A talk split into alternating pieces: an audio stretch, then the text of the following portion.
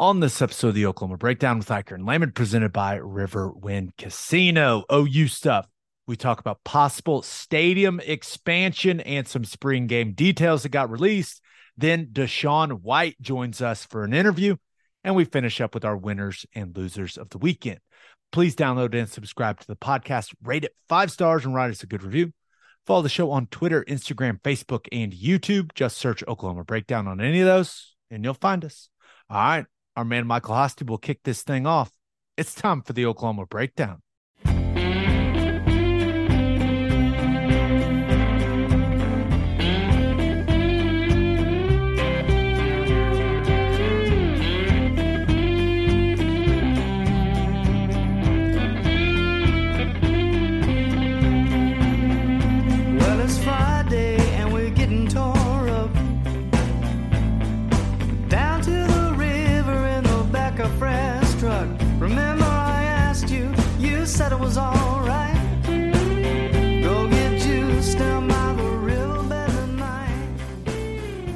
It's a beautiful Monday, February 27th, and you're listening to the Oklahoma Breakdown with Ikard and Lehman, presented by River Wind Casino. Riverwind is Oklahoma City's premier casino experience, and there are so many reasons why Riverwind is consistently voted OKC's number one casino. But it all starts with their amazing variety of gaming thrills and excitement. Riverwind's beautiful award winning environment plays host to more than 2,800 of the latest electronic games with a huge selection of table games, including blackjack, blackjack match, roulette, and Teddy's favorite, craps. No matter what your game, Riverwind has it in spades and hearts. And to learn more about their gaming promotions and entertainment options in the month of February and March, it's almost March, people.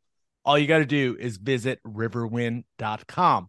Riverwind Casino, simply the best. Now recording this Sunday night. Please leave us a five star review and a nice comment. Ted Lehman, how we doing, sir? I am doing fantastic. How about you? Good. Long weekend in Colorado. You'd be proud of me, man. Third, third and fourth time in my life with skis on my feet. Yeah. We went all the way top to bottom, Aspen Mountain, no falls.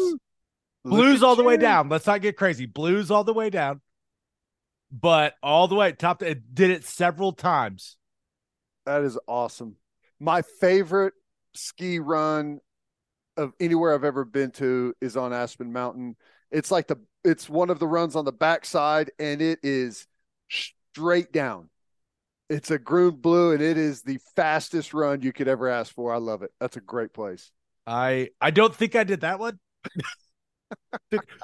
I I like to stay at all the groomed stuff, you Yeah. know, uh, following other people, you know, just taking my sweet time. But I it, I it felt like an accomplishment. Okay, That's awesome.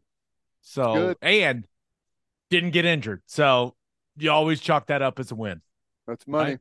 Always Money. chalk that up as a win. All right, let's get to the OU stuff. And Joe Castiglione did a long interview with our man Toby Rowland there on your radio station, Ted KREF, and wanted to start with this. One thing that Joe C discussed with T was the possibility or this notion that you know expansion of the stadium, right, of Gaylord Family Oklahoma Memorial Stadium is something that needs to happen now that OU is going to the SEC, right? There's several several SEC stadiums that are over 100,000 people when you look at the capacity, but it- seems like the move to the SEC has some OU fans wanting the stadium, right? They want that north end to get bowled in to add some capacity, but Joe Castiglione basically was like, "Hey, we're focused on renovating what we've got to create a great fan experience." I what'd you think of all that? Yeah, I, I think he's right. First of all, you got to think of this like any stadiums being built anymore are not 100,000 seat stadiums. Um, they're much smaller than that, and the focus is less on uh, quantity and more on quality. And I think that's where Joe C is. Like, there's there's a lot to the stadium right now that could be upgraded uh, for our current capacity to where you know it's more comfortable for the guests, for the people watching the games. But here's the deal: if when we go to the SEC, I don't know how many season ticket holders we have now. At one point, I think there was around sixty thousand. Um, and I think we hold right around eighty-five, maybe a little north of eighty-five. If we go to the SEC and all of a sudden our schedule and our home home slate of games has, you know, fifteen or twenty thousand more season ticket holders wanting to get in on the action. And there's there's such a demand that we can't meet it with the current capacity of the stadium. They'll add seats somehow right? But i just i as of right now i don't think there's a reason and i think joe c is is smart but there's no reason to expand until you have the pent up demand that there's just there's there's a bunch of money to be made by expanding like right now the way you look at it I know we're technically selling out but there's some sparse areas of the stadium, right? And if we get to a point where our sellouts look like the stadium's going to explode because there's so many people in there, they may start to, you know, look at expanding. But I just, I honestly, I don't think you need to. It's really just uh, like trying to check a box to say that you have a hundred thousand seat stadium. I, I, I didn't understand it, right? And now I get it.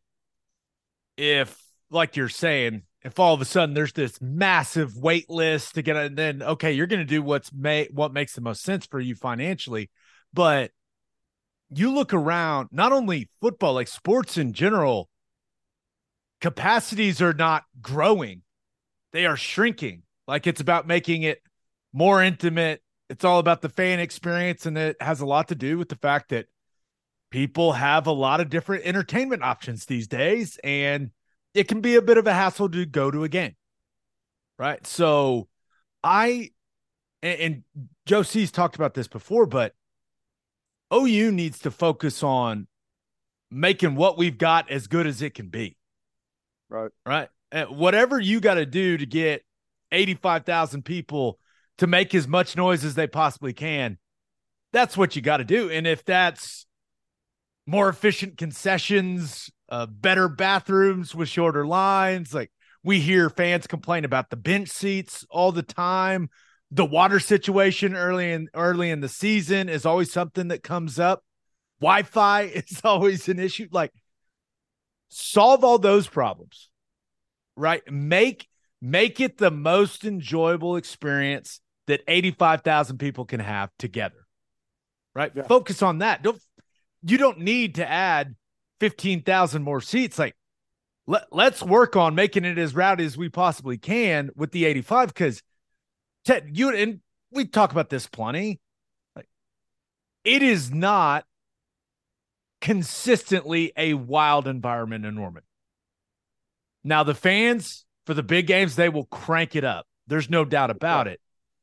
But that and maybe that that becomes the norm when we're in the SEC. I kind of feel like that's what some fans are assuming. Is like that will just ramp everything up. But I, I just think getting those 85,000 to be as crazy as possible is where we need to focus the energy. I totally agree. Um, if anyone still wants it, I'll talk you out of it. You got to park 15,000 more people. You've got to compete with that whenever you're trying to get out of town uh, it's it's difficult. I'm with you, and like I'm not trying to take shots or anything, but because I think there's plenty of reasons to explain this. Like I'm I I'm I tend to be on the fan side on this thing because like our home schedule is typically not anything to get our fan base excited, but outside of the big national type of opponents that we host, I would say our attendance, our atmosphere rather is below average. Just kind of kind of how it unfolds. You know, it's but the main part of that, I'd say 80% of that is who you're playing. You know, it's it's when you look at the home schedule this year, I, I it's hard for me to get mad because I mean, I get it. I get it. You know, you got subpar names, and I know there's going to be some of those teams are really good teams, but it's just it doesn't draw people out to where and 11 a.m. kicks is, is a, a huge part of it. Like there's been a lot working against us in that avenue. Uh, and when we go to the SEC, we're 230 and in prime time kicks, and we're busting at the seams. Then they would look at adding seats for sure. But right now, don't need it. I, in a weird way, if you were one of those people that wants them to expand capacity, you just have to be ex- insane. right. It's like be be crazy to where the administration has to go, okay. Like there's so much juice right now in the fan fan base. We we got to add some more seats. Right? It's almost like you got to prove it. Yeah. That's how well, it feels to me. Yeah. Go get just go scream for four hours or three and a half hours nonstop about how you want the place to expand and get everyone else to do it. Create such an environment, a loud environment that they want to add on to it. But I, I think I'm with you. I think that right now they're going to expand the west side, the not expand.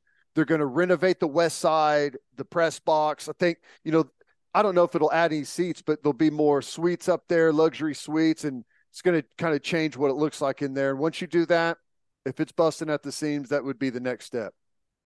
That all, all that stuff, we'll, we'll see how it works out. But before before OU even thinks about capacity increases, they got to get tailgating right. Right? Yep. Especially especially for 2024. I would I would love if we started seeing some changes this season, but you got to create not only a better fan experience in the stadium, you got to create a better overall game day atmosphere and fan experience outside of the stadium. It has to happen. And I I've talked about this before and I I really do believe it. You you want your tailgating scene you want it to cause a reaction from the opposing players when they pull up to the stadium. You want them to say, "Oh damn." Like this is going to be that that this place is to be loud. That's like that's what you want it to look like I would much rather them work on getting that right than them worry about adding seats to the stadium right now. Yeah, no doubt. And you know, a lot of it is it's kind of it's kind of what came first the chicken or the egg because you know, if if you have a great schedule and you have a great football team, the environment's going to be great and the tailgating and all of eh, like everything gets better together, right? Um, if if you've got a, a team that the fan base is questioning, and you've got a schedule that no one's excited about, it's hard to get everything else right. But when the schedule is right and the team is right, then everything becomes way easier. So hopefully it all comes together. You know, there's definitely some things that they can do uh, for tailgating, and we've got ideas if they ever ever want to uh, ask around. But I think I think the schedule is going to fix almost all of the the schedule and the time of kickoff is going to fix so many problems. Yeah, and we really don't know how big of changes that's going to result in until that first season in the SEC, right? So right. that's why you got to focus on 2023 people.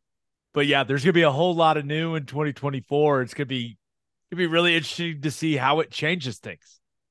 Yeah, it, it, uh, you know, everyone's going to be excited no matter what, no matter what the schedule is. But typically, they introduce new teams to a new conference with like just like Cincinnati's getting Oklahoma right for their first conference game, Big 12 conference game. You know, we had that that game with Georgia, like maybe our first SEC game is going to be a home game, you know, in September with Georgia, two thirty or primetime kick. Like you won't have to ask anyone to get rowdy, and you won't have to ask anyone to come out and tailgate for that one. No, you're gonna have to ask OU's players to play really well. That's what you're. Gonna... that's that, That's where the uh, begging's going to be. Yeah, that's yeah. Okay, one of the other interesting topics Joe Castiglione address was OU Texas possibly being a 2:30 game moving forward. Remember on our last episode we talked about Chris Del Conte and him basically saying they were openly pushing for that game to be in that 2:30 time slot moving forward and Joe C said a couple interesting things. Uh, one quote he had was one thing we have said forever is we won't move that game to prime time in the evening. That's just not going to happen. And then he also said, quote, I've heard it a thousand times on how much our fans love the 230 kick. We think that would be a great time slot. That being said, I don't know if it will stay at that slot permanently. So it, it if it if they really don't want it to be in prime time, said, and everyone talks about that area, Dallas, and all those things, everything going on the fair at night, just the amount of people that would be there if they don't want it in prime time, then that really only leaves 11 a.m. and 2:30.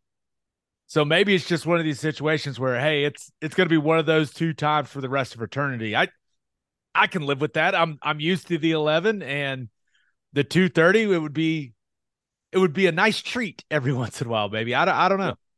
I think there's I think there's good arguments on both 11 and 2:30 kickoff times. Um, you know, I think if you were to poll the fans, I would say a majority would say 230, but I, I think that there's a decent amount just for this game that that like the 11 o'clock slot um, for multiple reasons. Like you can go and, and grab dinner afterwards or like whatever it may be. Um, but what I thought was interesting is, you know, we heard Chris Del Conte say that you know, we're going to ask the SEC if we can play it at 2:30.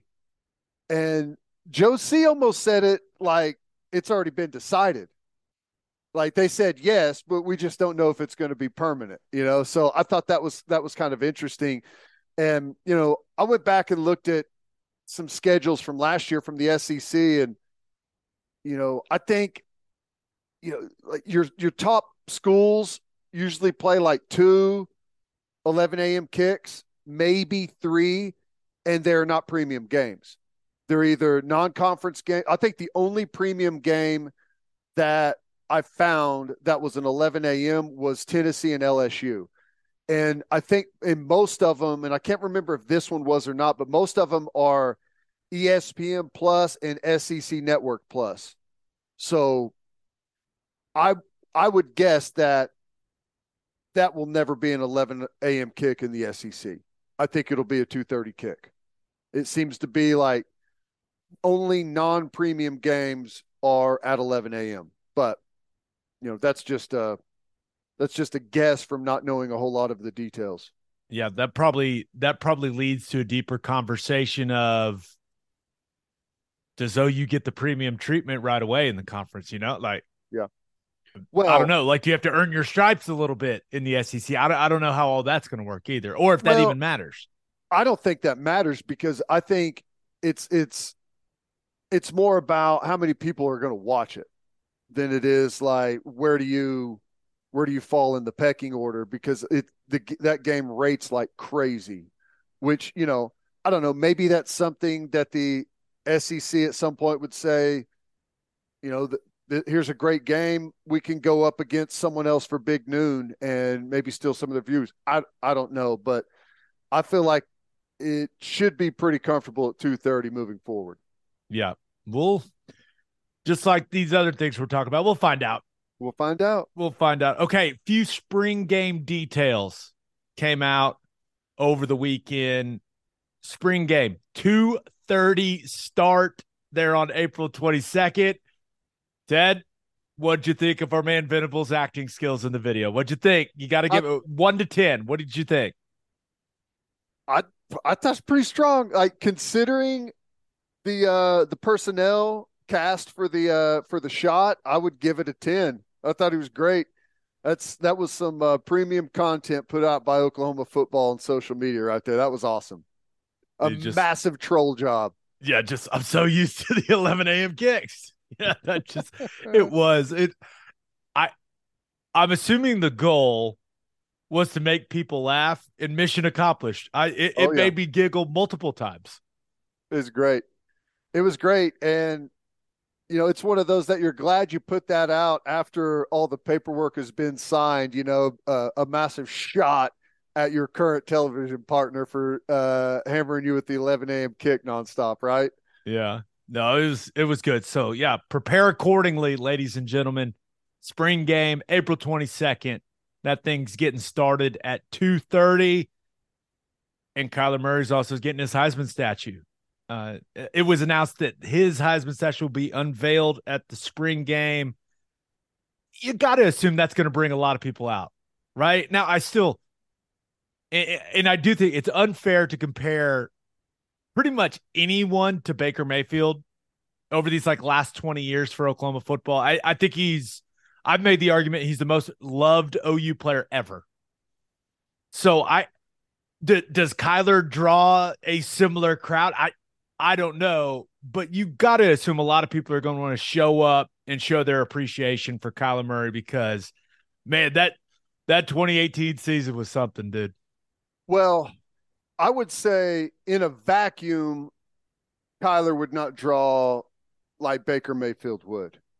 But Kyler is going to bring out, I'm guessing, a bunch of really good teammates that are going to be back for that, including probably Baker Mayfield. Um, you've got a five star quarterback that's going to be, you know, out there on the field for spring ball, a couple of five star defensive players a bunch of you know transfers that are going to be in the mix that people were introduced to uh, a week or so ago with that media day, and people are going to want to see them. I alone, no one draws like Baker Mayfield, but considering all of those other things going on, I think that the attendance should be really good. Yeah, as long as everything cooperates. And remember, you can't do seventy five thousand last year have a bad season and then not show up, people. Especially if you want to see a stadium with a hundred thousand in it, right? right. Yeah. If you're one of those people, you better show up. But it, it's going to be a lot of fun. Uh, Kyler going to get to feel that appreciation and back to back years unveiling Heisman statues at the spring game. Ted, that's a that's a rather solid recruiting tool. Yeah, very solid. Um, you know, and, and here's the other thing. I I don't know. I think they expected a big crowd last year, but I think maybe the seventy five thousand caught them a bit off guard. A bit, yeah. With the preparation you were town. you were doing the radio call up in the booth, going, "There's still so many people outside that are having trouble getting in." I know. You had that. You, you had staffing issues. You had like they didn't shut down the traffic like they do on a typical game day. Like there was a lot of stuff. So my guess is they'll be a little bit more prepared this time. But all of that being said, last year, I don't know. I'm sure there were a couple, but I don't think it was something where people said that wasn't any fun at all. I'm not going to next year's spring game, right? It felt like it was something that everyone absolutely loved, start to finish. It was quick. It's quick enough for everyone to to get some football, see some guys. Uh, the events that were, were happening around campus were awesome. We had the uh, the Selmon statue going on. There's all kinds of great things. So, uh, I, my guess is I don't know that you you hit the that exact number, but I think there's going to be a ton of people show up for it. Yeah, and I think just, it's a pride thing too, right? Like that's kind of become a measuring stick across the country. Absolutely, and I I'm just showing up for Brent Venables open mic time. yes. I agree. That was I awesome. think we should I think we should give Coach V some more mic time this season, right? He was cooking last year, so why not? Let the, let the man cook.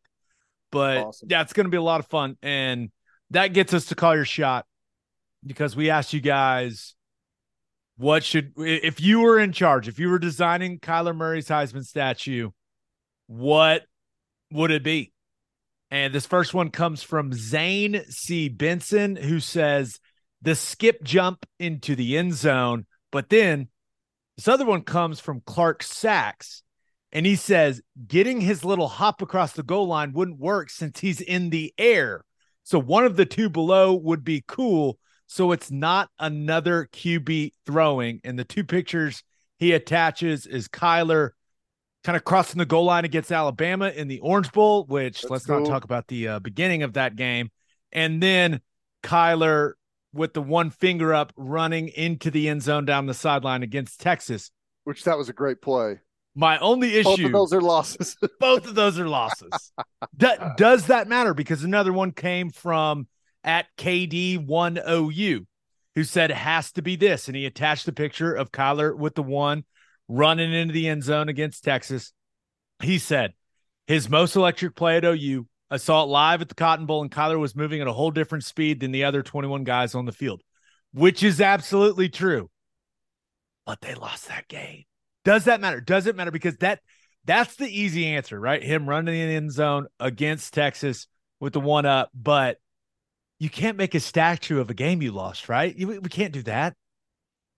Can you? Is it is it that big of a deal? I don't know. I don't know if it is or not. I don't know the like the history of like has it been done before?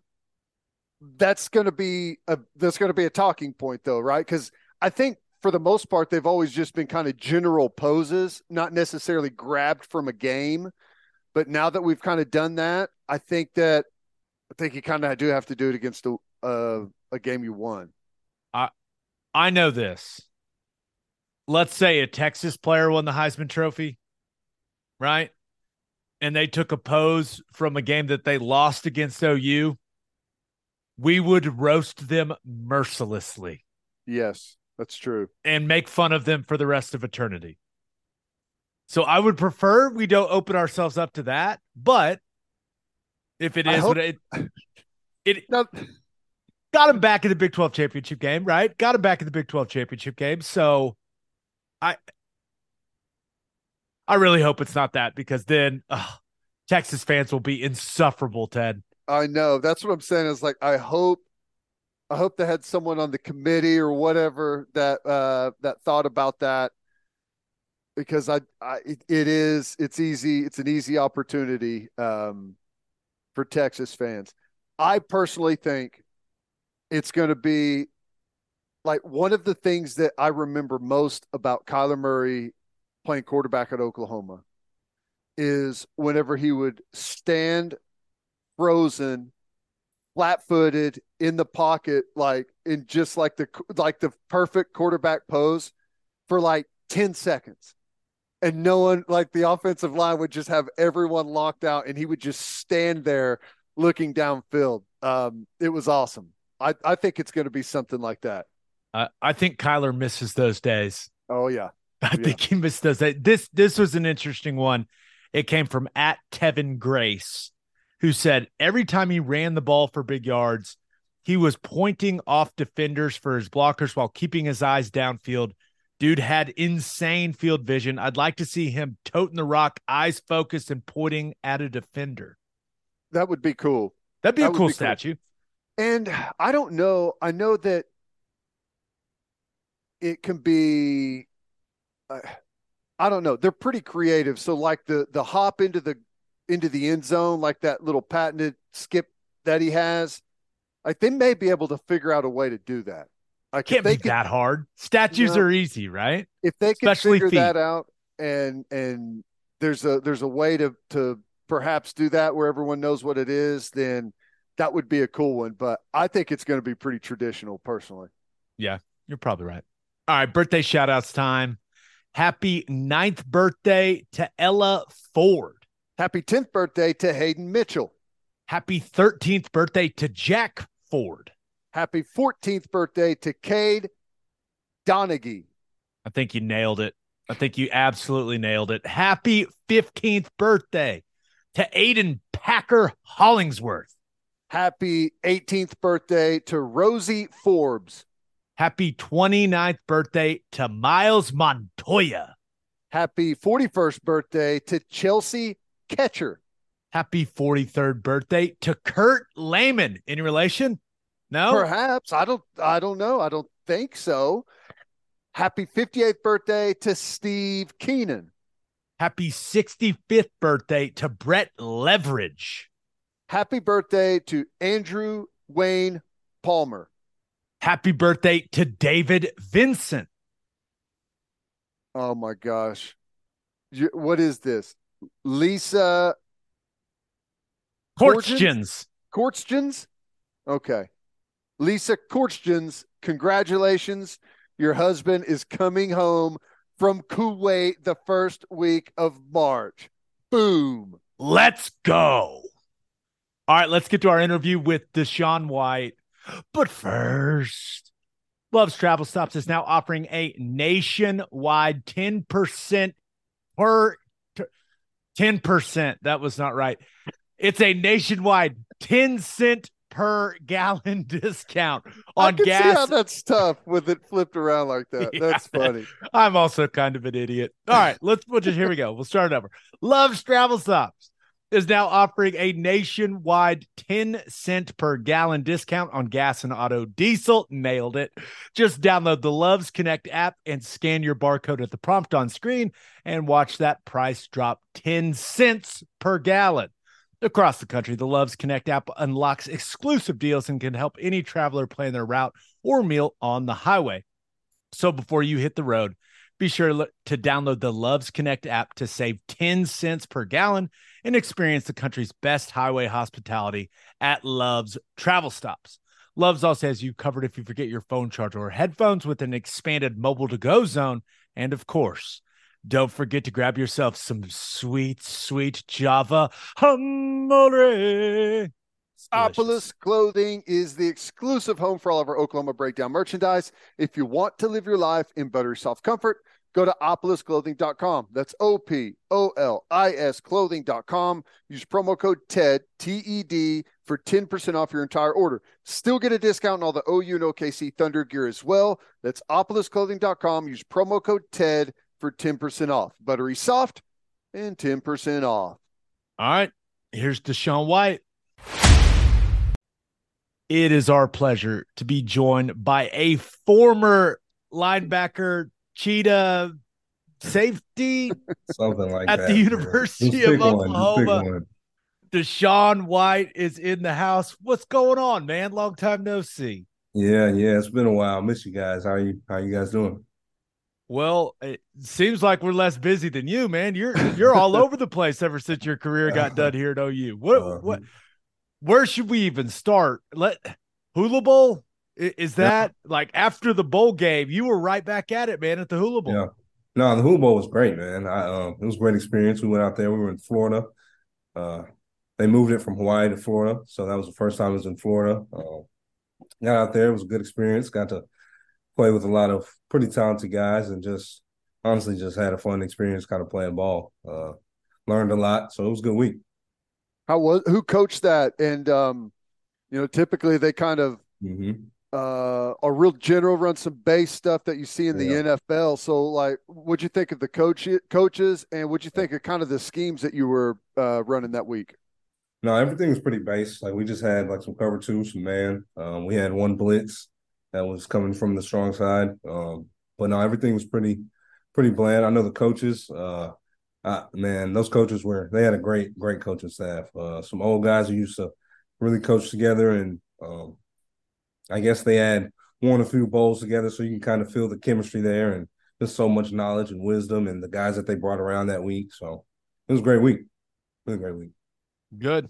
Good. Well, it's always it's always good to get out there and show what you can do, right? In those competitive settings, but you you also got something else going on Yeah. now cuz the USFL's college draft Yeah. was last week and you were the 32nd pick of the draft to the Michigan Panthers. So, so walk us through that process, right? Did you have to enter your name into the draft? Like how did that all work for you?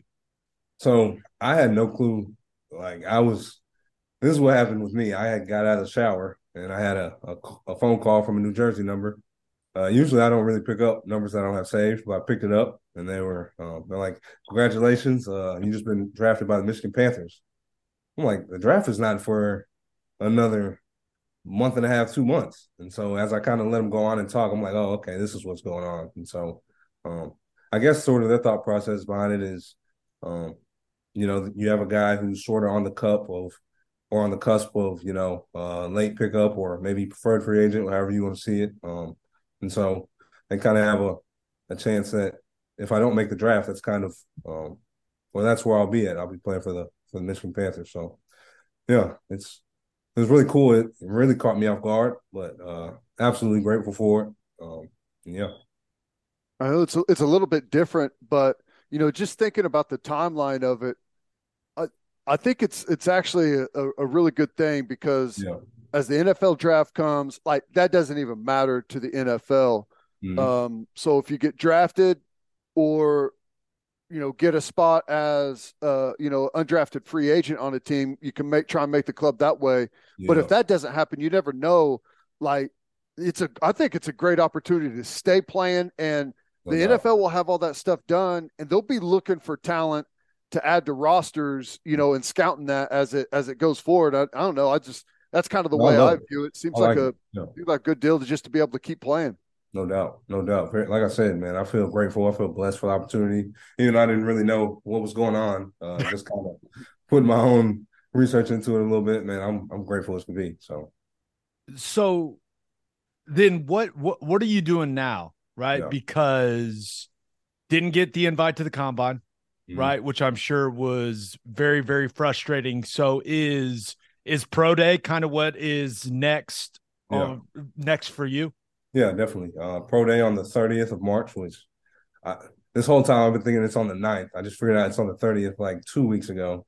Uh, but pro day's on the 30th. Um, I'm out in Houston, um, just out here training, going every day, going twice a day. Um, yeah, just out here training up until pro day. So What's been the feedback? Uh, whether it's you know who you're training with, uh, agent, whatever. Like, what what's some of the feedback that you've heard as far as um, maybe some things that you need to show well for Yeah. at pro day, or Mhm.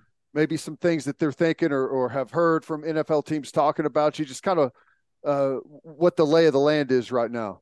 Yeah. Um, well, I think there's kind of a, it seems to be a, sorry about that. There seems to be like a, right now there's a lot of interest in a lot of different sort of areas. Um, like I went to the Hula Bowl and I weighed way less than I could have even like anticipated. I weighed 205 that day. Um, just coming off being at home.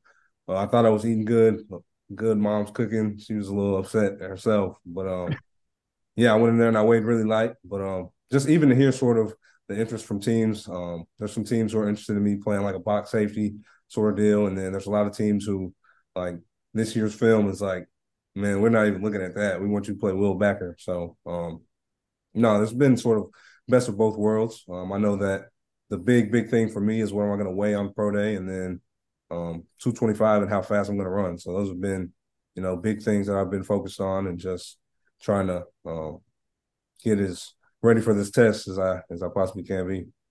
so with with kind of some mixed feedback from teams especially what what you were getting told at the hula bowl how do you approach that like Yeah. I, I assume you're you know your agent and the people you're working out with like there's Mm-hmm. you got to have it seems like you got to plan for one or the other so Yeah. what what's kind of your thought process when it comes to what you're going to weigh and all that type of stuff as you build towards pro day Yeah. Um, well, after kind of talking to everyone, it seems like the best deal would be for me to get back to 220, 225, um, get back to, you know, backer weight, um, just to be safe, because I think there's definitely more interest in me playing backer.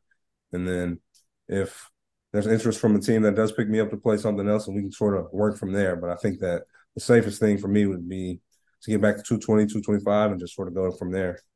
Uh, it makes it kind of interesting. I know the when I talked to the Panthers uh, linebacker coach, he was kind of talking about me coming in and stepping in at nickel day one. So that just kind of makes it really interesting. In in the you're, you're just going to play every grand scheme of position things. DaShaun Yeah. there you go uh, just I mean wherever you want to put me at, man, just just put me in there. I, I know that at times that may be frustrating, but I got to tell you, man, versatility on a limited roster, you got 53 roster spots. And if you've got a guy that that can play box safety, can play nickel, can play uh, a will backer spot, and obviously can play a bunch of special teams, that has a lot of value. Um, and I think it's good that you know you you wait 205. I don't know if you planned on that or not. Man, not at all, bro. Not at all. But I Not think it all. shows that hey, it's not a problem if I if I need to drop weight, I can drop weight uh, Yeah. and get down. Which that's kind of what I was wanting to ask. Has it has it always been difficult for you to keep the weight? Like, because I know a lot of guys are hard gainers, and Yeah. if if if they're not eating like twenty four seven, they lose weight quickly. Has that kind of been what the process was like for you in Yeah, college? I'm I'm definitely one of those guys. Like I'm a I've always known I'm like a really heavy sweater. Um like we'd be doing warm ups, just stretching, and I'm probably already like full head of sweat, one of those guys. So just replenishing my body is something that I've always had to really, really be keen in on and obviously still learning uh how to do it at a high level. But Well, I'm sure there's some people that hear that and they go, "We don't feel bad for you, man." yeah. yeah. It's a superpower Yeah. to be able to lose weight in a hurry. And Yeah. now oh, you know it. poor you! You could lose doubt. weight extremely doubt. quickly. Poor Yeah. guy. Okay, so you could have had another year at OU, right? If you wanted it, with, with I- how I don't think I Uh, How uh, could you have? That's what I. I feel like I asked you that during the season at one point, and we both kind of looked at each other like, "I'm not It's possible. sure." Yeah. Yeah. I mean, I I was under the impression that I had no more eligibility. But um yeah. With so it was eligibility is exhausted. We're moving on to the next step because that that has gotten so confusing for all of us with everyone having that COVID year. It's like I, I don't even know, but it felt like you were there for about 15 years. no, Anyways, so-. So looking at looking at your career at Oklahoma, you had I mean you had a lot of different defensive coordinators, Yeah. right? Learning learning different systems. Mhm. When when you think back to this season, right? 2022, well how different was it under Venables? Yeah. Um man, much more complex, you know. Um I think that was probably the first thing that just sort of pops off the screen to you and then just sort of um you know, he expects more out of his guys and I would say the last defensive or the last defensive staffs did as far as just um getting in there and watching extra and you know, I've always been someone in the past who's kind of done things on my own and that was something that was like like don't do that. If you're gonna get in there and watch film, like bring someone with you. And that's something that I kind of had to learn as I uh, went on under Venables. But I would say those two things definitely. Do you think playing the uh the cheetah position, which I don't know, like I thought that that was that's not an easy position with all that you're asked to do. You may be back at safety, Yeah. uh, you know, one snap. You, the next one, you may be man to man with the slot receiver. You're in the box for run. You're blitzing off the edge. I mean, as there's complex, there's a lot of stuff, but I felt like it showed a, like your versatil, uh, versatility and, and a lot more. So at the end of that, were you happy that you got to play that role, or would you have preferred to play a traditional inside backer, uh, like the Will backer, like you've done? No, I was I'm I was happy to be honest with you. Um, when we were when the staff sort of first moved in in the spring, we were all kind of learning the defense and stuff like that, and so we're watching film on guys, and um, they just keep saying this cheetah position, cheetah spot, cheetah, cheetah, cheetah, and sort of as time goes on, I'm like, man, I think there's a lot of things at that spot that I could do at a high level, and I never said anything. Um, just wanted to be like wherever coach wanted me to be at, and so once he sort of moved me there, I was kind of like, yeah, now I gotta show some things that probably haven't really had the chance to show yet. So, yeah, I was I was excited for the opportunity. Um, definitely don't regret it or anything like that. I'm, I'm happy for it. So you mentioned the complexity of the defense as a whole, right? We've heard a lot about the cheetah position, you know, Yeah. since Venables got the job. How how complicated is that position in that defense?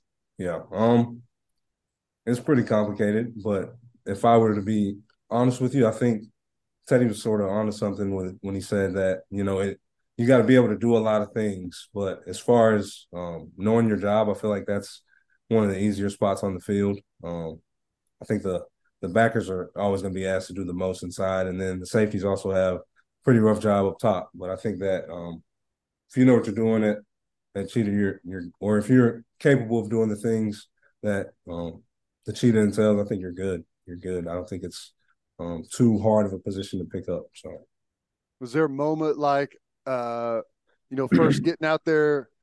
Because it's always one thing to do it in in practice, and you Yeah. know you you find some comfort there, but first game and you're kind of split out in no man's land, or Yeah. you know they they motion uh like trips into the boundary and you're back No, at no safety. Is Man, there I'll like a moment those- where you're like, "Holy shit, what am I Hey. doing here?" Those first few games for me, I had a few of those moments. So I could just like there'll be times where we're set before the snap. I'm like, all right, I'm here, and then emotion comes, and I'm like, oh, this is gonna get bad. Like, where am I supposed to be at? Is it? So definitely had some growing pains with it, but you know, Did you did you feel like the defense as a whole? And I know like you guys you guys see what everyone's saying about you, right? Yeah. You know, throughout the season, especially when you guys had your struggles. But d- did you feel like you were building in the right direction defensively, even though maybe you weren't getting the results you were hoping for? No, no doubt. I think that was. I felt like we we sort of felt like that all year. You know, it was was like we were just building, building, building. Um, it'd be like a three steps forward, one one big step back, and then it's like, all right, let's get these steps back in, and then we'll take ones back. But no, I definitely feel like we we built all year. We built all year. I think it'll be one of those things that, um, you'll look back and you'll be like, okay, maybe we didn't see it at first, but I think there's a few things that, um, this group really just set the foundation as for whatever comes whatever comes next, which I think will be the most exciting part. So Yeah, I think it was important. You know, it's yeah, there, there was there was some there's some hard moments in there, but a lot of good things to look back on and and Yeah. as you said, build on that foundation. Who are some of the guys that you feel like um, that are going to be back, or or maybe younger guys that are just starting to work in that you feel like are are going to turn out to be some really good players and and may find a really good spot in that defense? yeah. Um, I'm gonna give you some dark horse. I can go all day. I'm gonna give you some dark horses a little bit. I'm gonna go with uh, Isaiah Coe. I think he was really disruptive last year. Um, I think he's sort of just kind of stepping into himself a little bit. Um, I think he knows he has a big, big offseason in front of him. He's got to put on a lot of weight. He's got to, um, he knows what he's got to do. And then I'm gonna go with Shane Whitter as well. I'm gonna throw him in the mix, young Shane in there. Um, I think the back room is loaded. Like I could, I can go all day about every single one of those guys, but um, I think Shane is sort of, he's been kind of in the, in the shadows a little bit, kind of getting back from his injury. But I mean, the talent's there. He's just, um, he takes that next step mentally. I think it'll be, it'll be really good for him. And then I'm gonna go with Jordan Kelly as well.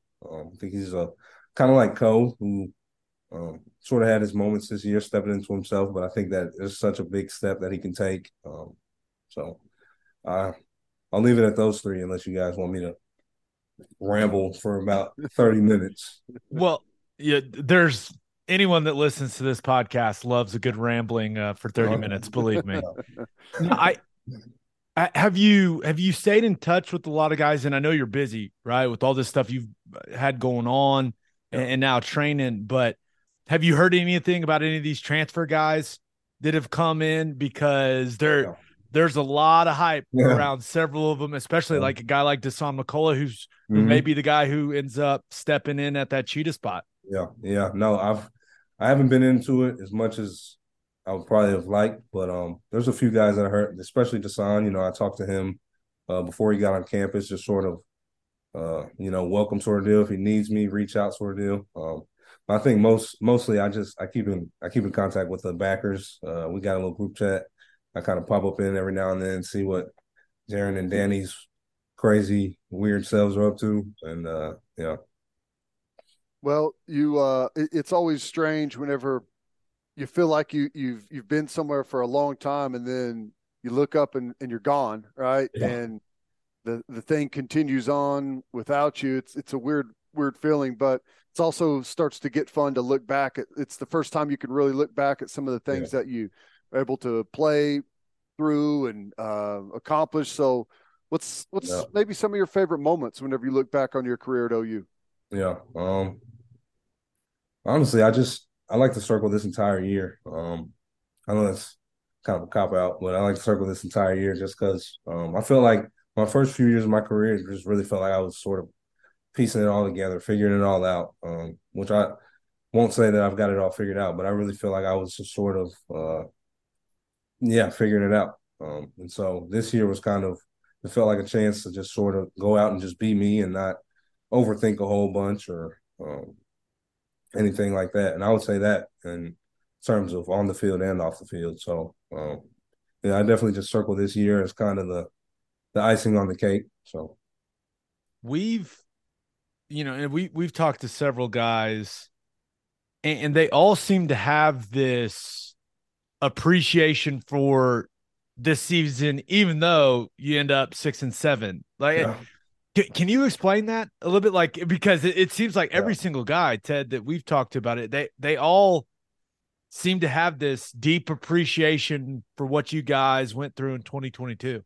Yeah. Um.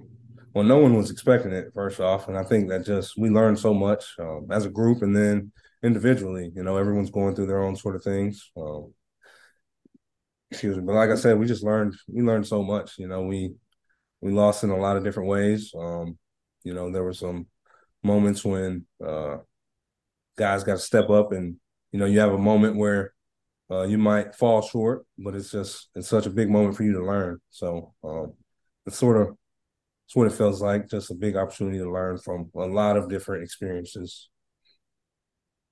it was it was a crazy year.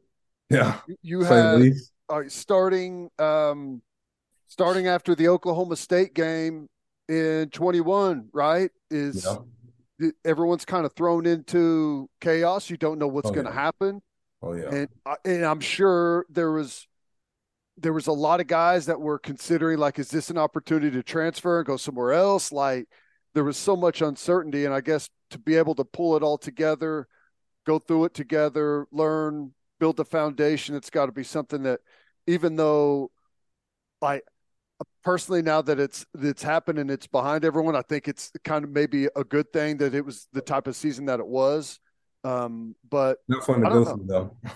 yeah, well, hey, you know that's just that's kind of how it how it goes. But is that did you guys maybe feel that like it just how chaotic the whole thing was that as it wrapped up it was such a journey. Maybe that's why everyone is so appreciative of that year.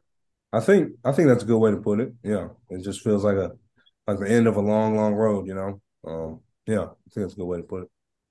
Looking at do do you have any games right? And, and you're it's not like you know you you got some football ahead of you, whether that's the NFL or starring for the Michigan Panthers in the USFL. Yeah. Who knows? Mm-hmm. But do you have any games that just really stick out in your five years there? Um, Baylor back in what was it, 20, 2019? Yeah, the Hurts year. Yeah, that's that, that may be my favorite. Oh yeah. now, did you get did you get the fumble recovery coming out of halftime? Was that you or did you I cause did it? Not. Okay. Did not. Who did get it coming out? I was trying to remember that. Say, uh, that was crazy game though. That's one of the most physical games I've oh, yeah. I've, I've seen. Yeah, and it was fun. It, it really was. It was fun, and for it to end like that, like icing on the cake, man. Icing on the cake. Yep. Those dudes were talking a lot of trash, a lot of trash that day. I would say it, has got to be that, and then the Caleb Williams comeback against Texas, man. Uh, that yeah. was that one's up there. There's a few good Texas ones to pick one to, to pick from. Yeah, what was it? Four overtimes. Sideline, and yeah, that was my freshman year. Before I even knew what was really going on out there, I'm just, I'm dang near just watching football. You know. yeah. Uh, what about you? Got a favorite play? Uh, favorite play. I don't know. I would say the the play that I should have picked off at Nebraska. Um, I don't know why I would say I, I feel like that was sort of a turning point for me, mm-hmm. uh, just a little bit in terms of just coming into myself a little bit, um, reading it out, finding the right yeah. spot, and yeah, and just I think the way I played that day, even though I didn't get to finish that game, just really helped me. Um, Is that why you got the targeting? You were mad you didn't finish the the, uh, the get the pick. What's up? Is that why you got the targeting? You had to take it out. yeah, I was mad, bro. Trying to get him back in any way possible. Yeah. That's awesome. Yeah. That's funny. Well, man, we are we're fired up to see what's next for you. And obviously pro day is going to be a big day. How, how fast we running? What what are we thinking? I'm man, I'm thinking four four. That's what I'm. Well, ho. I'm yeah, I know I put it out there, so it's gotta there's gotta be some truth to it. That's all I'm saying. I wouldn't say it for no reason. Uh, at Okay. Well, at 220, dude, 4 4 at 220. All of a sudden, the Michigan Panthers are going to go, we're never going Damn to see that guy. Michigan Panthers are gonna be like, Yeah. Well, yeah. Wasted wasted 30 second pick uh if you run full four. What about 225? How many times you gonna hit it? Yeah. Um, I'm hoping for I'm gonna say about 17, 18. Nice. It's a good number. Dude, I'm telling you, if you run 4 4, That's what I'm really boys, we, we're going to celebrate. Yeah, yeah. Let's do it. Shoot. Okay. I'll All right. do. I'm going to, re- that, well, everyone's going to know this now. So Yeah. 4 That's 4 at 220. Ted, I that- love that's Lehman territory. it. It- Hey, that Hey. is uh that's playing on Sunday territory. That, that's it. You if Yeah. hey, there's uh there's there's been a lot of film. There's been uh you've played multiple positions. Mhm. You can wad all of it up and throw it in the trash. You go out there and burn four four. They don't. They Yeah. ain't, no one's gonna care what you've done up to that point. It's it's on. It's awesome. Yeah. Oh, Yeah. DaShaun, you're the man, buddy. Uh, we'll catch up soon. We'll see you at Pro Day. Ted and I will be doing the coverage for that. But Cool, cool. hey, have have a great time training, man. We'll see you then. Cool. I'll see you. I really hope he runs four four. Hey, listen, four four eight is four four. Four four nine is four four. That'd be big if he could do that. I'd, I'd be very very happy for him if he can pull that off. Yeah, that would if if he goes out there and puts a number up like that, he's going to turn some heads for sure. So Now, if he runs like four five nine, you and I will be there in person to make fun of him. uh, well, I don't know if you can you make fun of someone that runs a four five. No, that's fast. Now, if he runs a four six, then we can. Okay, so that's the that's the threshold. If he runs like four six eight, then we can make fun of him. Yeah, Okay. Yeah. We've Yeah. known DaShaun for a long time. Had a lot of conversations with him. All right, let's finish up with our winners and losers of the weekend. But first, Bishop McGuinness Catholic High School represents a tradition of educational excellence in Oklahoma City. Grounded in a faith based education, students prepare to meet their potential with an individualized academic path that strives for success. Bishop McGuinness offers a college prep curriculum that includes 22 AP courses, participation in OSS AA athletics, where they've won over 100 state championships, and numerous clubs and organizations for students to join and grow. If you want to provide the best possible educational and spiritual development for your children, contact Bishop McGuinness Catholic High School or visit bmchs.org. Financial aid is available. And attention business owners, you need Insurica in your life. Insurica is one of the country's largest insurance brokers with 30 offices throughout Oklahoma, Texas, and the Southwest. Insurica is able to customize programs by accessing the latest information from many insurance carriers. They compare and contrast coverage offerings and pricing in order to design a cost effective, comprehensive program to meet your business's specific needs. Insurica's clients become best in class businesses by working with Insurica's team of advisors to manage risk. Purchasing insurance is only one way to protect your business. Best in class businesses win by avoiding a loss in the first place. If your business partners with Insurica, you'll save huge amounts of money and take back control of your total cost of risk. I'm an Insurica client and you should be too. If your business wants to be best in class, connect with Insurica at insurica.com. That's I N S U R I C A.com. As always, Ted, kick us off. Who do you have as your winner of the weekend? Oh, oh, I can't wait for the YouTube people to watch this. Ah, You muted yourself and you're talking like an idiot with yourself on mute. Yes. doubt. It's been a long time since you've made that mistake. I know. Dang it. Okay. Winner is OU men's hoops. Just like we all picked. Go up, click off another top 25 victory on the road against Iowa State. Did not see that one coming, admittedly, but uh, it was huge. And I got to say, Jacob Groves, probably the difference with the night that he had or the day Probably was the the guy has been borderline unplayable for it felt like a month, and all of a sudden, it, yeah, yes, Ted, he was the difference in the game. He played well. That we were not used to that. I'll be straight up. I took it upon myself to go back and view the statistics. Going into the game against Iowa State, he was three for his last 20 attempts from three. Uh, had in the, and that was a 10 game stretch. And he had six offers throughout that stretch. So to come out and go four from uh, four or five from three, I'd say uh, that was the difference. TJ Otzelberger had to have been furious. I I have to assume Jacob Groves torching them from three was not a large part of their game plan when they were prepping for that one. I the amount of times this year that we've had someone off the bench score double figures has been very very small. So yeah, I would say that's the case. And credit credit Oklahoma to go out and score 61 and win by 11. That's pretty impressive. If if you were a fan of shots going in other than watching Jacob Groves, that was not the game for you. I feel like that's becoming a theme with Oklahoma games. 60 that 50 points in your own building. That's brutal, man. They were 18 of 58. they That shot is- 17 more shots than their opponent and lost by double digits. It's crazy, man. It's nuts. They missed. They were 10 of 17 from the free throw line, shot 58% as a team from the free throw line. Jeez, that's a bad, bad day. That's And like a, OU OU turned the ball over like crazy. It's still that they just couldn't hit shots, but hey, hey man, a win's a win. a win's a, a win. They out rebounded them, of course. That's what happens whenever you miss like 40 shots in a day.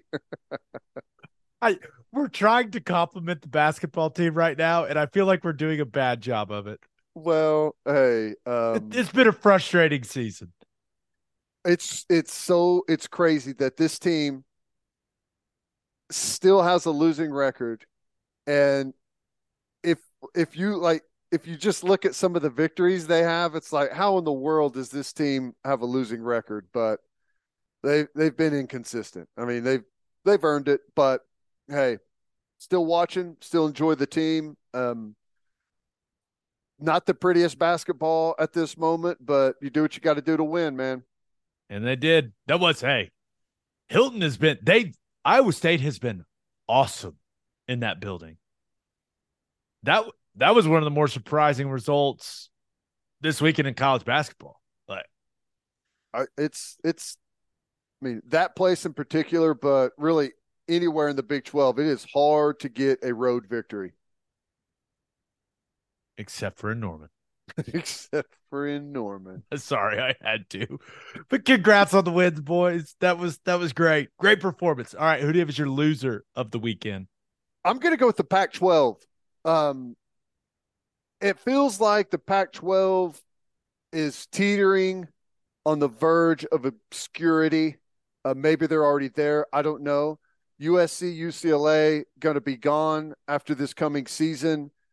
Um, they're trying to get a media rights deal done and in place, and I think they are like they're they're in a really bad spot to negotiate, and I think that they are holding themselves in way too high of regard right now. It was weird how this whole thing played out. So last week, I think it was Friday, um, Brett McMurphy sent a tweet out that said that the Pac-12 media deal still being negotiated. Apple, who you know, a lot of people have said that this thing is going to have to lean very heavy on streaming. Uh, and Apple was one of the players there. Apple is yet, this is per Brett McMurphy, Apple is yet to uh, offer anything for, to the Pac 12, but Ion TV, which I'd never heard of before, had made an offer and was in the running for for the Pac-12 media rights, and it was weird because Stewart Mandel came up like about an hour later and said, "No, they're not. They're per my sources, Ion TV is not in negotiations with the Pac-12." So I don't know what to believe. I tend to believe Brett McMurphy, but there's a, probably a lot of people that don't want everyone to know that Ion TV is like maybe leading the charge in getting the media rights still because that is a bad look for the conference. So I'm sure that some people wanted to shoot that down with Stewart Mandel, but I don't know what to believe other than I don't think the Pac-12 is in a very good spot. I I definitely don't think the Pac-12 is in a good spot, or else they would have a media rights deal done. And if they were in a good spot, they would have had it done before the Big 12 got theirs done. But Brett Yormark did what everyone said he was going to do be hyper aggressive and get a deal done. And he got it done. Ted, I know you love a good conspiracy theory. Yes. Does it does it kind of feel like someone's sabotaging the Pac-12's media rights deal, floating some things out there? Because Brett McMurphy, I mean, that guy's been doing this for a really long time. He's got a lot of really good sources. Like Brett has broken some a lot of news over the years covering college football. A lot. I don't, I don't think he just invented that out of thin air. Right.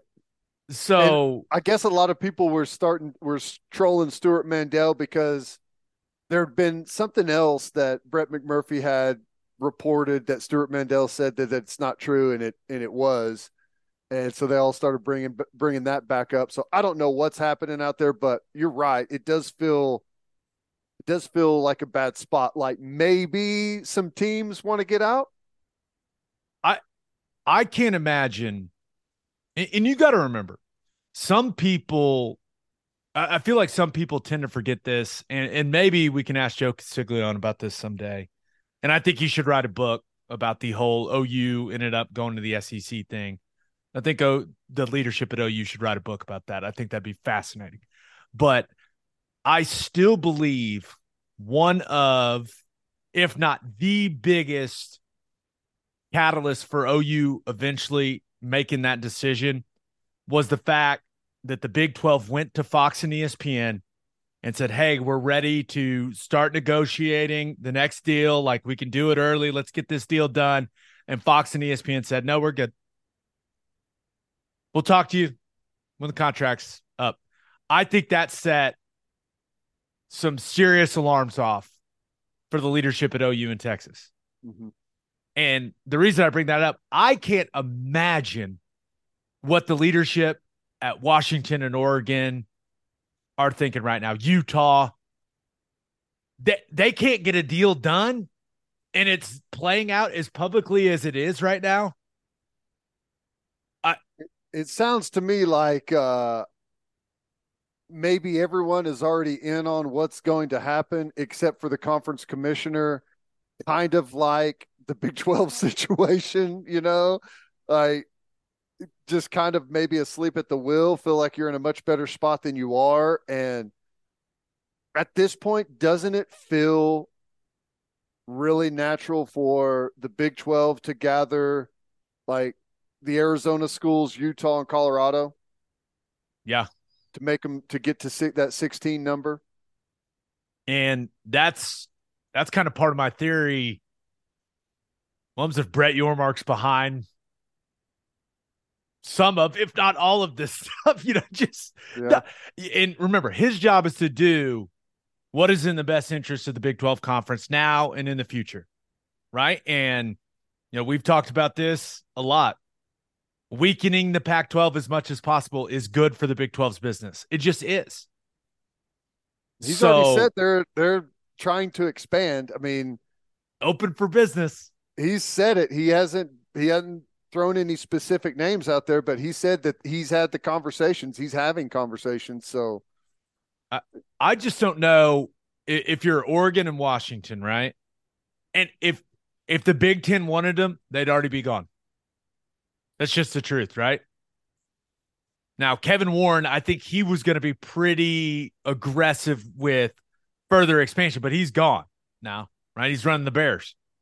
And they don't even they haven't even named the new Big Ten commissioner. So they can't aggressively expand without knowing who's going to be leading the conference. So it, it feels like a it feels like an opportunity for the Big 12.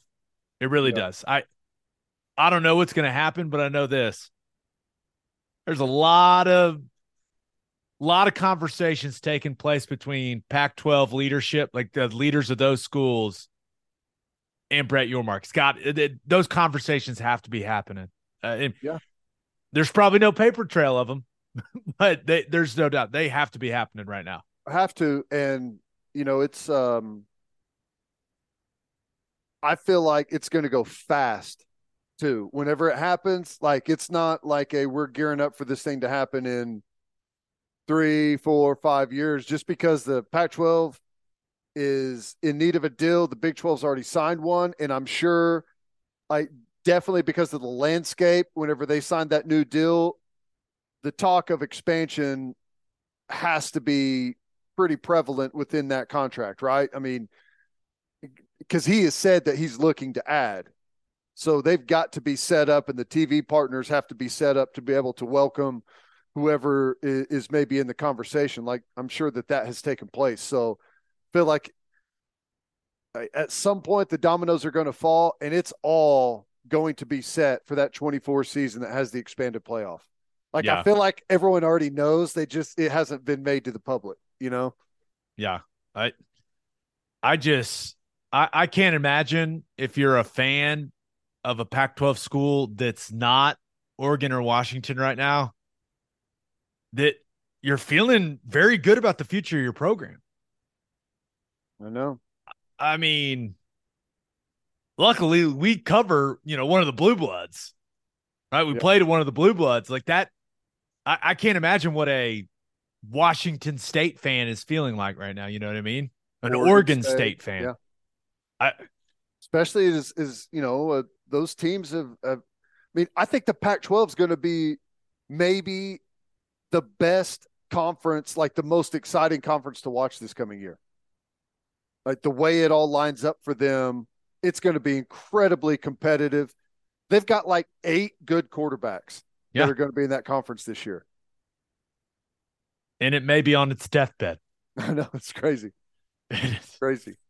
All right, let's get to my winner and loser. But first, John Vance Auto Group has been serving Oklahomans for 40 years. They're family owned and operated, and they've got nine full service dealerships in Woodward, Miami, and Guthrie. And no matter what your vehicle needs are, John Vance Auto Group has you covered. They carry domestic brands such as Ford, Lincoln, Chevy, Buick, GMC, Chrysler, Dodge, Ram, Jeep, and Wagoneer.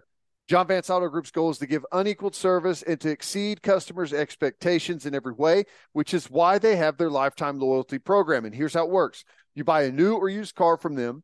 All you have to do is get all the manufactured recommended maintenance done at the Vance dealership. And if something goes wrong with the components of your engine, transmission, drive, axle, or transfer unit, they will cover the repair costs. What a deal. You can browse the entire inventory or find the John Vance dealership near you at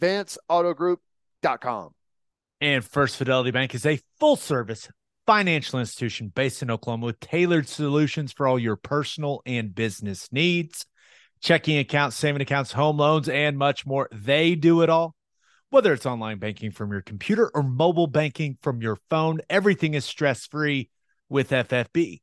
Making mobile deposits, paying bills online, and moving money to different accounts could not be easier. People, make your life easier and go bank with First Fidelity Bank. Visit ffb.com for more information. All right, for my winner of the weekend, I thought about going with Tommy Fury.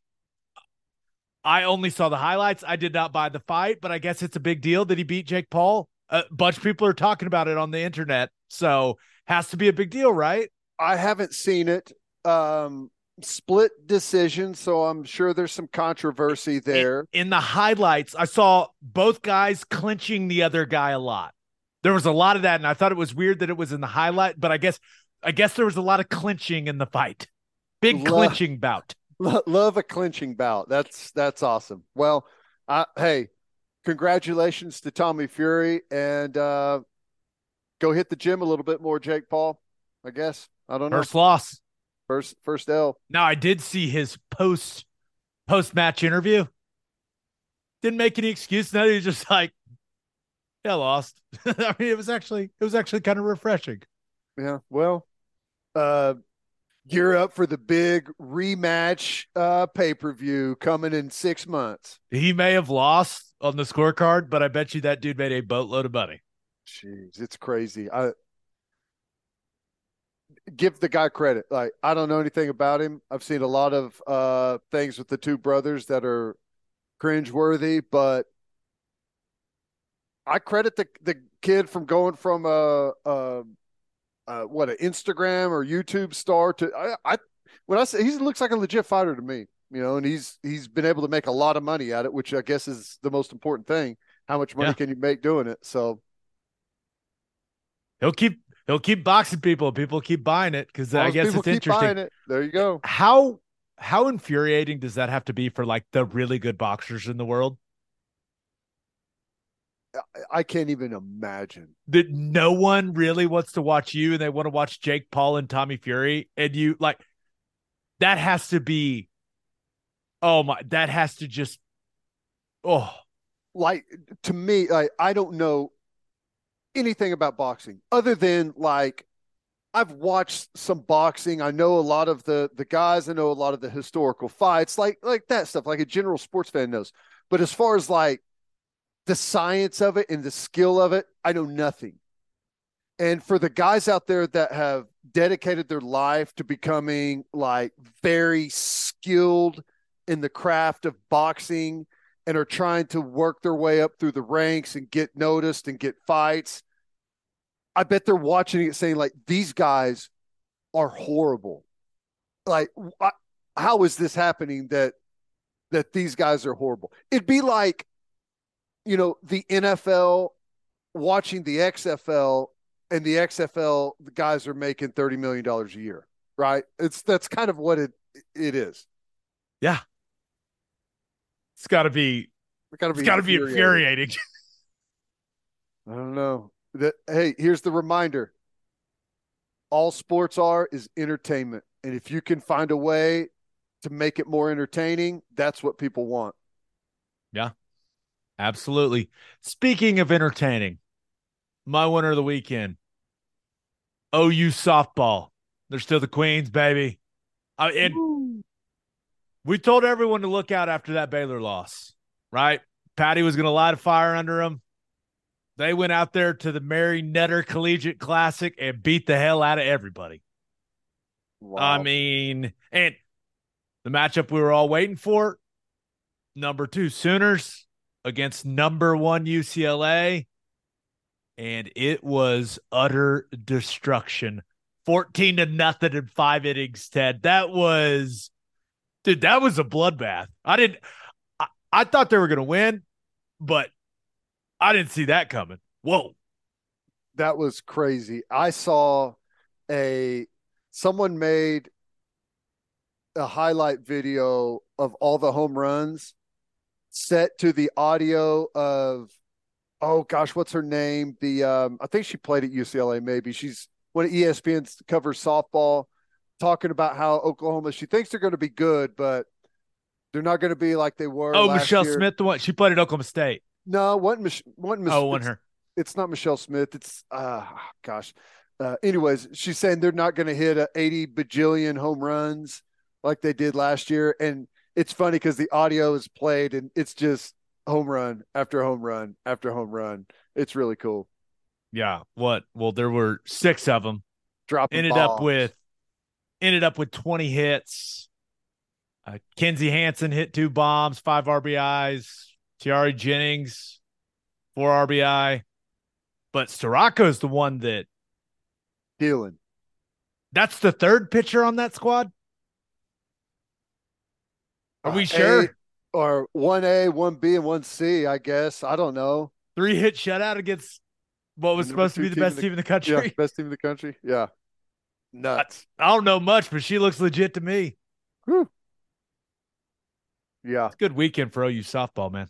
If if anyone thought and maybe i was there a little bit too just you know was they've set the bar so impossibly high that if they don't come out like the first game of the year, first handful of games of the year and beat everyone 30 to 0, then it's like what's wrong with these guys? But uh, I think they've uh, I think they've reminded everyone that they are who we thought they were. Indeed. All right, for my loser of the weekend, thought about going with Thunder fans. Ugh. SGA banged up, missed a couple games in a row. Thunder have lost a couple in a row. Thought it was a hip flexor. Now it's an abdominal strange. No time, no timetable. Ted, I don't like it. The squad's trying to make the play in. SGA can't be getting hurt right now. These are important games. I'm frustrated. Okay. This, to me, I want you to maybe talk me out of it, but it reeks of the late season uh, phantom injury to play ourselves into a better draft position. I just I, I think they're they're too far gone for that, in my Yeah. opinion. You know what I mean? Yeah. They'd have you to want like, your best player playing, that's for sure. Yeah.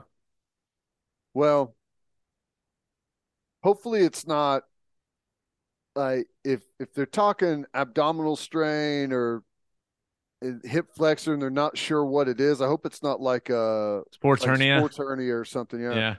When you hear those two things, that's exactly like every football guy's like, oh no. Yeah. but I I just want to watch him play. That here's some hard hitting analysis for you. Thunder, better basketball team when Shai Gilgeous Alexander plays. How about that? That's a shock. I mean, I don't think anyone thought we'd end up in that place, you know, but here we are. I think it's I think it's definitely true. And I didn't think I'd be caring so much about them making the play in, but here I am. It's within reach. Might as Yeah. well, man. Come on. it's awesome to play like in a like even even to be like pretty far down the pecking order to find yourself in a like that dramatic of a of a situation is pretty fun for a fan base. And and I would like to see some of these guys, like these young guys, that are going to be part of the core for a long time. I'd, I'd Get like to see, I'd like to see how they react in Yeah. that setting. You know, Yep. Yep, and I think it's it's also can light the fire, right? To get a taste and to be there. Who what was the the Thunder before they really went on those runs? They played the Lakers, wasn't it, in the first round and and gave them more of a test than people expected and that kind of ignited that team for the coming years. we That was kind of fun to watch. we want them in the play in. I just want to see it, but Yeah. Shai's got to get healthy. All right, but for my loser of the weekend, I'm going with the ACC. You went with the Pac 12. I'm going ACC. So, a few things here. First, Florida State Athletic Director Michael Alford had some interesting things to say over the weekend. He said, quote, something has to change regarding how far the ACC is falling behind the SEC and Big Ten from a revenue perspective, right? He also mentioned, had a little study done. Florida State brings 15% of the value of the ACC. They only get paid 7%. So it, it felt very, very calculated after them just having their ACC meetings. And then Clemson athletic director Graham Neff was asked basically, hey, if unequal distribution moving forward in the ACC was a want or a need. And how about this quote, Ted? In all candor, I put it as a need. Meaning he wants more money than everyone else in that conference because they've been carrying the flag for him. I Well- I I think the big brands in that conference, right? And and maybe they haven't had a ton of success recently. Certainly Clemson has. But you talk Florida State, Miami, Miami, and Clemson, right? Those are the big football brands. It's starting to feel like those schools feel like they're being held hostage by the ACC and that media rights deal that runs through 2036.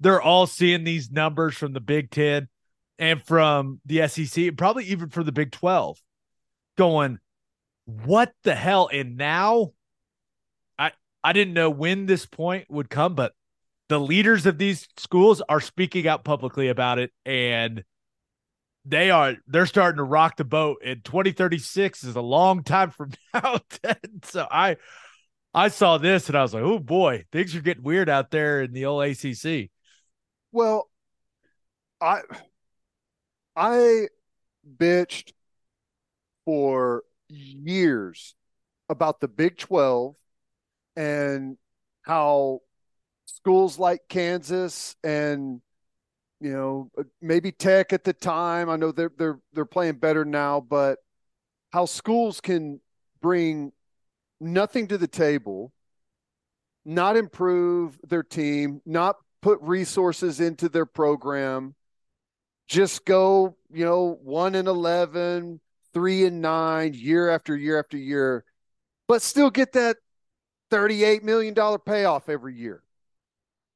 And there's been enough schools now say like oh you in texas is like dude enough is enough. Like we're out of here. We're going somewhere else where where it's taken seriously. And i don't i don't blame florida state at all some some schools out there that are doing a lot of the work are uh, not happy with the redistribution of wealth going on. Bringing in 15% of the revenue and getting 7% that doesn't last very long. Things are going to have to change. I and i think i, I wouldn't be surprised if they change very quickly. Timing And- is interesting.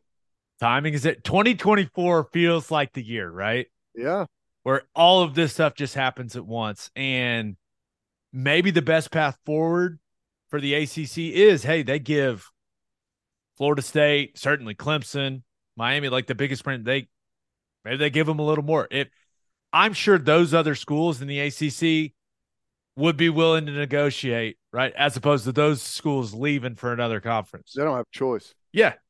especially when Alford is happens to know down to the decimal point the amount of money it's going to require them to leave. Yeah. Right?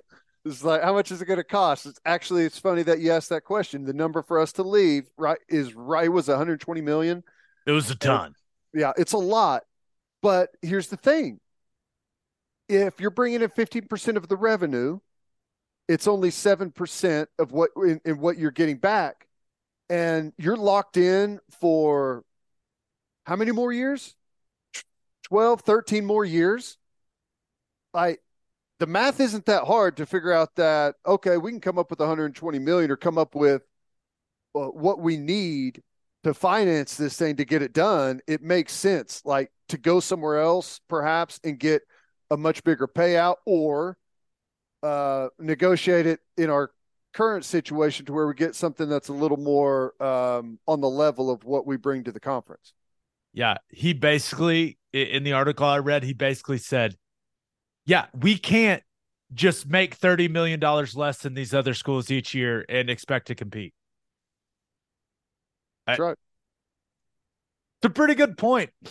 you know, it's so Pac-12 very interesting. ACC now very very interesting. And we're just chilling chilling. We're going to be in the Yeah. SEC.